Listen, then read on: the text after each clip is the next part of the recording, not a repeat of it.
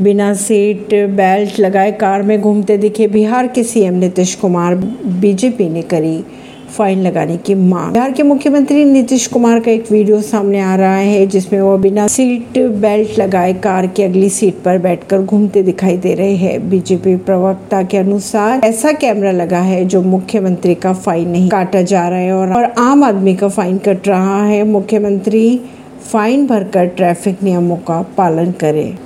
CM Nitish Kumar ने आज ही पटना के आसपास गंगा नदी के बढ़ते जलस्तर का जायजा लिया।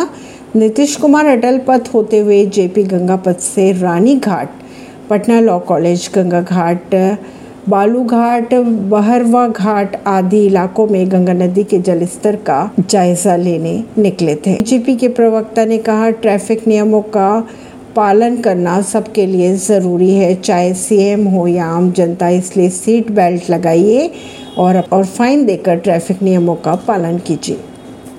ऐसे ही खबरों को जानने के लिए जुड़े रहिए जनता से रिश्ता पॉडकास्ट से। परवीन दिल्ली से।